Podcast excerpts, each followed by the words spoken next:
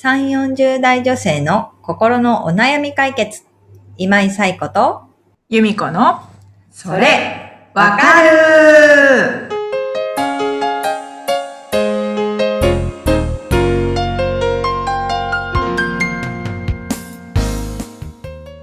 はい。ということで、えー7月第4週のそれわかるが始まりました。あっという間に第4週でございます。はい、よろしくお願いします。お願いします。えー今回もお悩みをお寄せいただきましたので、由美子さんご紹介をお願いします。はい。キラリンさん、35歳の方からです。はい。昨年第一子を出産し、今年の4月から職場復帰しました。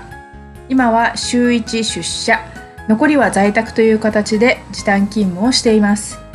聞いてはいましたが、想像以上に保育園からの呼び出しが多く、ただでさえ時短なのに周囲に気を使わせてしまい申し訳なさでストレスを感じます。夫は仕事は辞めても良いというものの、仕事を辞めたいわけではなく、この状況をどう捉えたら楽になるのかと悩んでしまいます。というお悩みをお寄せいただきました。はい。キラリンさん、ありがとうございます。昨年お子様をご出産されたということで、おめでとうございます。おめでとうございます。はい。で、4月から職場も復帰したわけですよね。うんうんうん。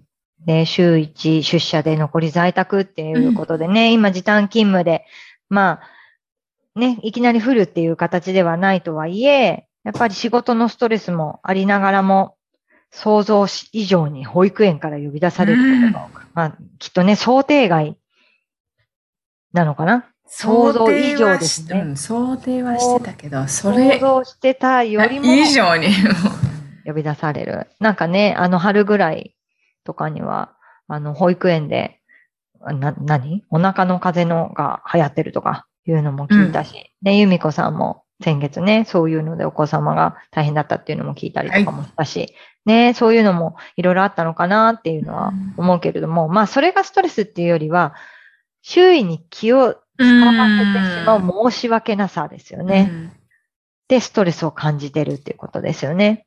で、ご主人から仕事辞めていいって言われるけど、辞めたいわけではないっていうところもあるのかなっていうところで、確かにね、私、産後？出産してから、私うんなん。でこんなに人に謝ってるんだろうと思ったことがあって、うん。なんか出かけるたんびに、うん。すみませんって言ったり、それこそベビーカーで場所取ってすみませんとか、うん子供が泣いてうるさくてすみませんとか、うんなんか、なんかわかんないけど、すごいよく謝っていて、ある時、なんか疲れたな。なんで私こんなに人に謝ってるんだろうみたいな、うんと思ったことがあったんですよね。なんか、そういう、こう、なんですかね。なんか、申し訳なさってありますよね。そんな申し訳なく感じ、今思えばですよ。例えば、うん逆の立場だったら、いや、全然全然大丈夫ですって思うようなことだったりもしたんだけれども、申し訳なく思ったりとかして、で、それが、キラリンさんの場合はお仕事で、まあもしかしたらその、呼び出されて、急にできなくなった分を誰かが負担してたりとか、いうことで、本当に実質的にまあ負担をかけてるみたいなところもあって、さらに申し訳なく思ったりもするのかなっていうのは思ったりもするんですよね。まあ、今振り返ればですよ。子供がちょっと大きくなって、今振り返ればですけど、やっぱり、まあ、一時的なものではありますよね。お子様が、えー保育園に行くようになって、まあ、成長とともにそういう風の菌とかにも強くなっていったりとかし,、うん。て、徐々にそういう呼び出しとかも少なくなっていったりはするけれども、でもやっぱりその今が 一日一日が長いから、やっぱすごいストレスをずっと抱え続けてるとすごい負担ですよね。っていうのもあるのかなと思います。でも仕事を辞めたいわけではないっていうところで、じゃあどう捉えるかっていうところになんか気づいてるキラリンさんはすごいなと思うんですけれども、どうしたらいいんだろうってことではなくて、この状況をどう捉えたらいいんだろう、うん捉えたら楽になるんだろうっていうところ。あこの捉え方を変えるっていうのはすごい大事かなっていうのは思うので、あのーね、いい捉え方に変えられたらいいのかなっていうのは思ったりもしますよね。で、まあ、一つはさっきも私が言ったんですけれども、逆の立場だったらそんなに負担に思わないだろうなってこともあると思うんですよ。うんだから、キラリンさんが逆の立場だったらどうかなっていうことを考えてみて、そんなに負担に思わなくてもいいんじゃないかな、そんなに申し訳なく思わなくていいんじゃないかなって思って楽になるものもあると思います。で、一方で、でも仕事のしわ寄せが例えば誰かに言っていて、あの、その方がもしね、あの、なんていうんですかね、独身だとか子供がいるとかそういうの関係なしに、その方自身がプライベートで今日何時に帰ろう、あの、定時で上がって何何かしようって思ってたとしたところに、なんか急にこう、そうやって振られて残業しなきゃいけなくなっちゃったみたいなことが起きてた場合には、やっぱり物理的に負担がかかったりとか、えー、今日なのって思ってる人もいると思うんですよね。で、そういう時にどうしたらいいかなって言うと、やっぱり、まあ、お互い様精神みたいな ところもあると思うので、なんかこの前やっていただいた分、あの、私今日はできるのでやりますっていうふうにやってみるっていうことで、お互い様だっていうふうに捉えて、うん。なんか自分ができるときにできることをやるとか、いうふうにしていくのもいいのかなっていうのは思いますね。うん。で、捉え方って本当にいろんな捉え方があると思うので、私が今言ったのは本当に一例なので、キラリンさん自身、こう、いろんな方に聞いてみたりとかして、こういう時ってどう捉えてましたとか、うんいう形でいろんな人に聞いてみるといろんな意見があると思うんですね。で、なんかそういう中には、もしかしたら今のこうキラリンさんの状況には合わない捉え方とかもあると思うので、うん。そういうものは排除しつつ、あ、いいなって思うのは取り入れてうん。いって捉え方を変えていく。で、しあの、仕事もちゃんとしたいっていう気持ちがあるからこそのお悩みだと思うので、仕事の時に仕事に向き合えるようにしていくとか、あとはまあ在宅っていうのもあると思うので、もしかしたらこうプライベートと仕事の境目がなんか曖昧になっている部分とかもあったりするのかなと思うんですよね。だからそういうところでのメリハリの付け方をあの考えてやってみるとかいう形でキラリンさん自身が捉え方を変えられるように、あとはこういう捉え方に変えたいっていう、あの、モデルの捉え方みたいなのを見つけていけるようにいろんな人に話を聞いてみるといいかなっていうのは思いますね。うんうんうん、何か由美子さんこうこんな捉え方したらどうかなみたいなものってありますか？えーっと、ちょっと捉え方とはまた異うんうん。なる物理的なものになっちゃうんですけど、うんうんうん。あの、なんて言うんだろうな。本当に、こう、周りに、両親も近くないし、うん。本当に夫婦自分たちだけ。うんうん。で、子育てされてるおお友達なんかを、うんはうんうん。あの、病児保育お。をうん上手に使ってるうん人もいました。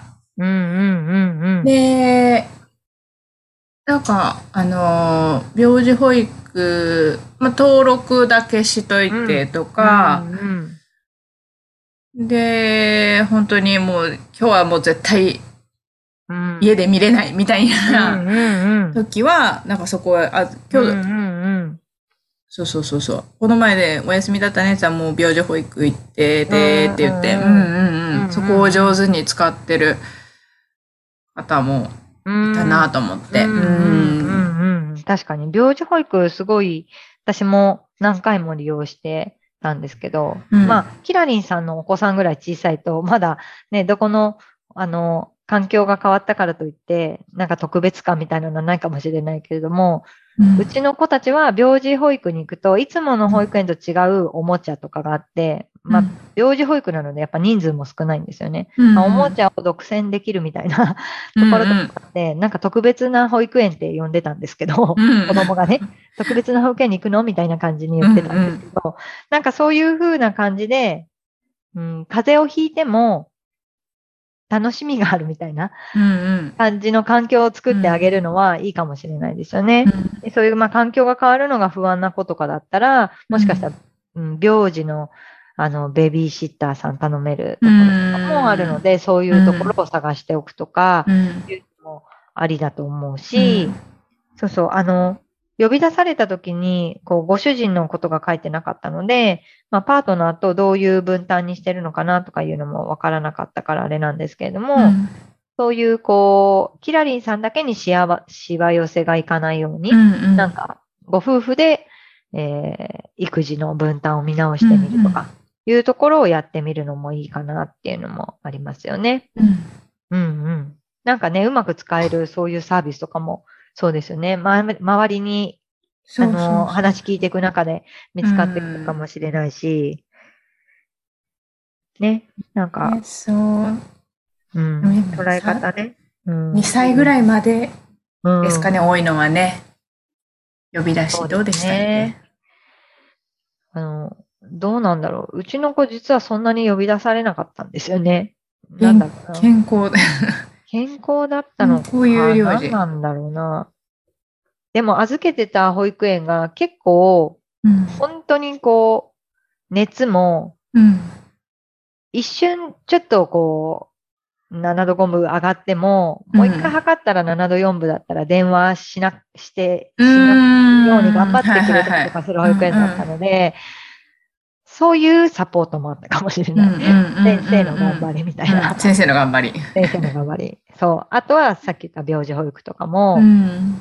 お願いしてたし、うんでもやっぱりその急に呼び出されてもどうしても行けない時とかもあるわけですよね。例えばうん私だったらカウンセリングとかが入っていて、うん。朝お迎えに来てくださいって言われても、うん。どうしても今行けませんみたいな。うん。3時間後でもいいですかみたいな。そうそうそう。早くても3時間後とかありますよね。頑張っても今都内なのでみたいなことで戻るまですごい時間かかったりとかうんいう時もあったりとかもしたので、そうですね。もちろん、あの、呼び出されたら子供が最優先にはなるんだけれども、今の状況を伝えて、もし協力してもらえるなら、うん協力してもらう、会社じゃなくて、保育園に 協力してもらう？みたいなところがあってもいいのかなと思うし、もしね、キラリンさんが一人でそれを対応しているのであれば、うん。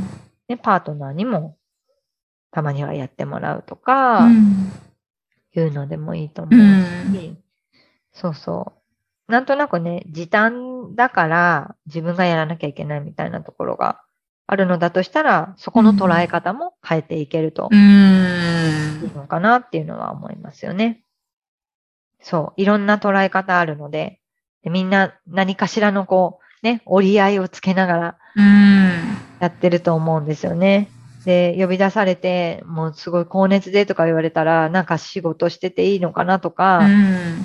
なんかそういう罪悪感とのお気持ちのね、折り合いのつけ方みたいなところも、やっぱやっていかなきゃいけなかったりとかもするので、なんかそういうのもいろんな方に聞いて、あ、これなら私でも、あの、取り入れられるっていうものがあれば、ぜひ取り入れていきながら、負担をね、一人で抱え込まないようにしてもらえるといいかなと思いますね。みんな悩んでますよね、きっとね。みんな悩んでる。ね。うん。初めての出産、初めてのね、職場復帰っていうことだと思うので、そう、でも、ね、会社には多分その、先を行く先輩たちもいると思うので、そういう方の話を聞いたりとか、もしね、自分が初めてであれば、ロールモデルになるっていう意味でも、あの、社外からいろんな情報を得て、あの、いい形で働く、女性がね、働きながらも仕事続けられるようになったらいいかなと思うので、うん。ぜひいろんな方の話を聞いて、捉え方っていうところをね、変えて、うん、気持ちが楽になっていけたらいいなと思います。はい。